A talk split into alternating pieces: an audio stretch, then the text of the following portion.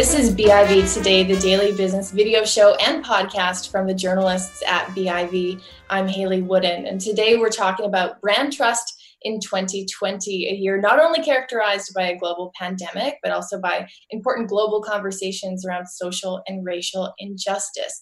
My guest today for this conversation is Jennifer Meehan, Executive Vice President Brand at Edelman Canada. We're going to be talking about a new special Edelman Trust Barometer report on brand trust in 2020. Jennifer, great to have you on the show. Thanks for coming on. Great. Thank you so much, Hayley. It's great to be here. Let's talk a bit about this pandemic and the impact it's had on brand trust. How have those conversations evolved, and how have our expectations of brands evolved during this time?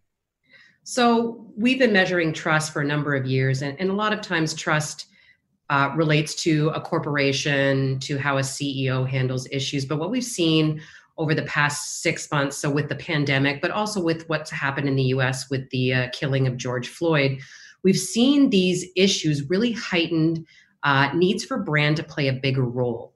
So it and you know, as someone who manages a brand, there are things like purpose that gets put behind a brand. So whether that's giving back to communities and things like that. But what's happened with the pandemic is the role of brands has been increased. So what I mean by that is if you think back to the beginning of of COVID when the government was trying to get out as much PPEs, um, helping with food shortages, all of these things.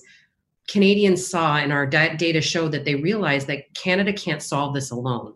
So there was this expectation that brands were to step up and really help solve pandemic related challenges. So we saw uh, distilleries and breweries start making hand sanitizers, companies turning over their manufacturing to make uh, masks. So, something that a brand probably in years past has never been expected to do. Absolutely. Do you think these expectations as looking to see companies step up and help during COVID, will these carry on post crisis? Is this a more permanent shift in our expectations or is it really tied to the pandemic? I think we've seen this rise in belief driven buying over the past five years, where I think we're at 64% of Canadians believe that they want to buy a brand that represents their values because it's the idea of brand democracy. So there's power in a brand and a company. So I don't see this going away. Um, I think that brands have done an, an, amazing job, many of them, in identifying causes to support and give back to communities. But the societal role of brands, listen, after this pandemic is over, gosh knows when, um, or racial injustice, we're still going to see these societal challenges pop up. And this expectation that a brand weighs in versus taking a step back, we don't think is going to change. Interesting. And how does this fit with trust? And is brand trust more important now than it was in the past? Absolutely. Um, what we've seen is uh, over one year, and obviously, I think this has been catapulted by these two seismic shocks of pandemic and, and the killing of George Floyd, is that last year trust was the fifth most important buying consideration behind quality ingredients uh, price. And within 12 months we've seen this go to number two. And when we talk about trust in a brand it's kind of threefold. So it is trust that the product will do what it says trust that the product will help me personally but trusting that a product is going to give back to society. And, and i would say that's the biggest change that the trust relates to someone's personal vulnerability today and also about society. So, how are we giving back? Mm-hmm. A couple of the findings in the report that really spoke to me more than a third of respondents reported in June that they started to use a brand because of that brand's response to the outbreak. But a similar number also reported convincing others to drop using a brand because of their response to the outbreak and the pandemic. How does that relate to sort of a non pandemic period in time? Because that seems like a large chunk of influence on the part of consumers able to sway their peers one way mm-hmm. or another. So that's probably one of the greatest outcomes of developing trust with your consumers is they're willing to take action and with that action is probably the most important because that's advocacy so either advocating that try X brand, they've done an amazing thing in meeting the challenges, or I don't like how they stood back. So I don't want you to, to use that brand. And as a brand person, um, you know when you're managing a brand that's a lot of responsibility.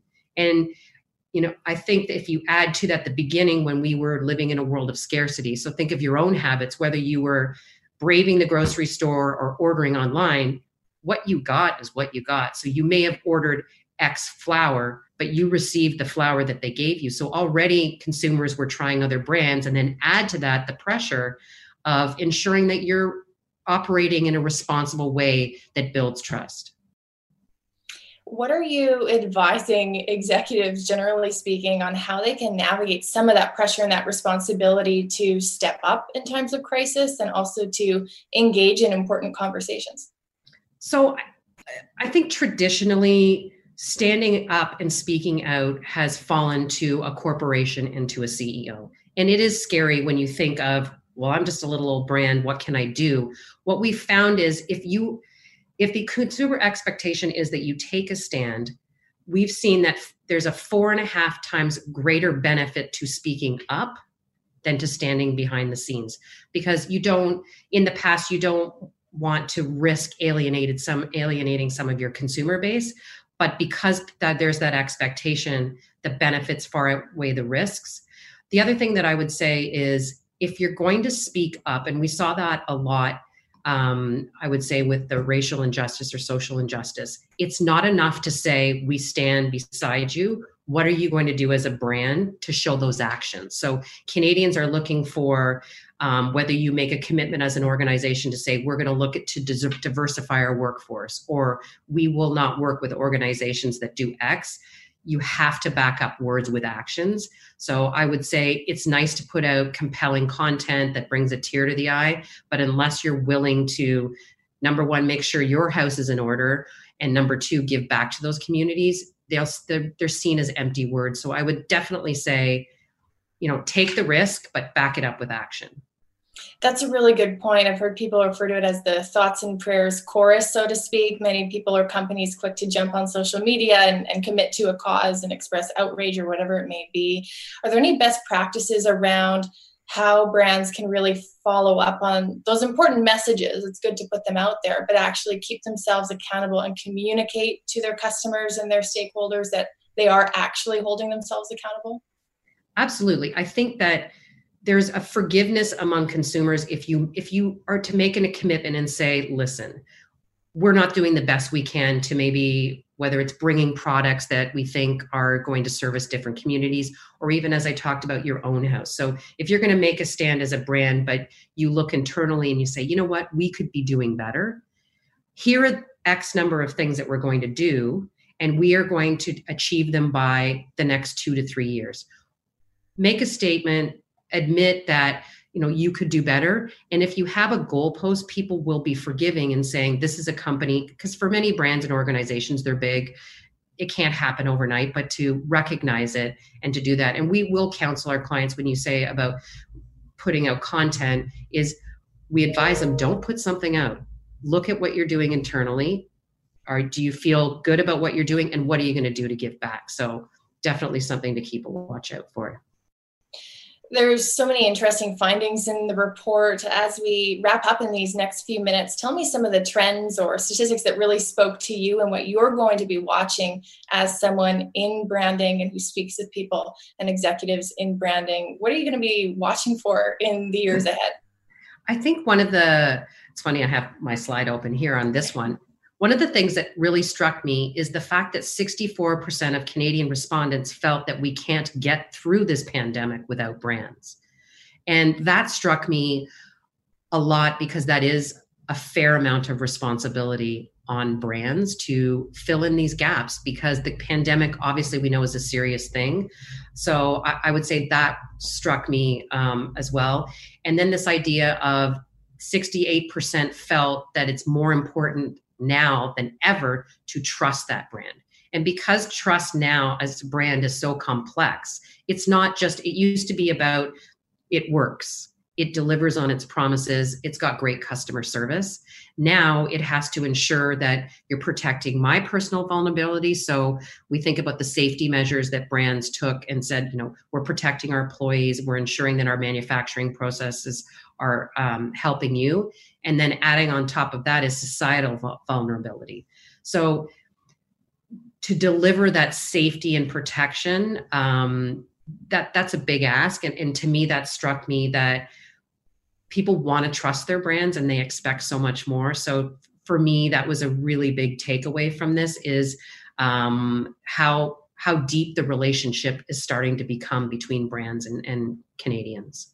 That's really interesting. And I suppose maybe gone are the days now where you can have just a separate small corporate social responsibility department that's detached from the organization. It really sounds like it's important to have those values integrated throughout all aspects of an organization or company. Absolutely. And, and it's part of our conversations when we're working with clients uh, from a marketing department, when we're developing these programs. How are we taking um, into account the, the needs of consumers? So, whether that be with pandemic related or with social injustice, that has to reflect the needs that are out there. Jennifer, such a pleasure speaking with you. Thank you for taking the time to come on our show with your insight. I appreciate it. Thank you so much. That's Jennifer Meehan, the Executive Vice President brand at Edelman Canada. We were talking about their latest special report from the Edelman Trust Barometer on brand trust in 2020. This is BIV Today. Thanks so much for watching. I'm Hayley Woodin. We'll be back with the new video and podcast tomorrow.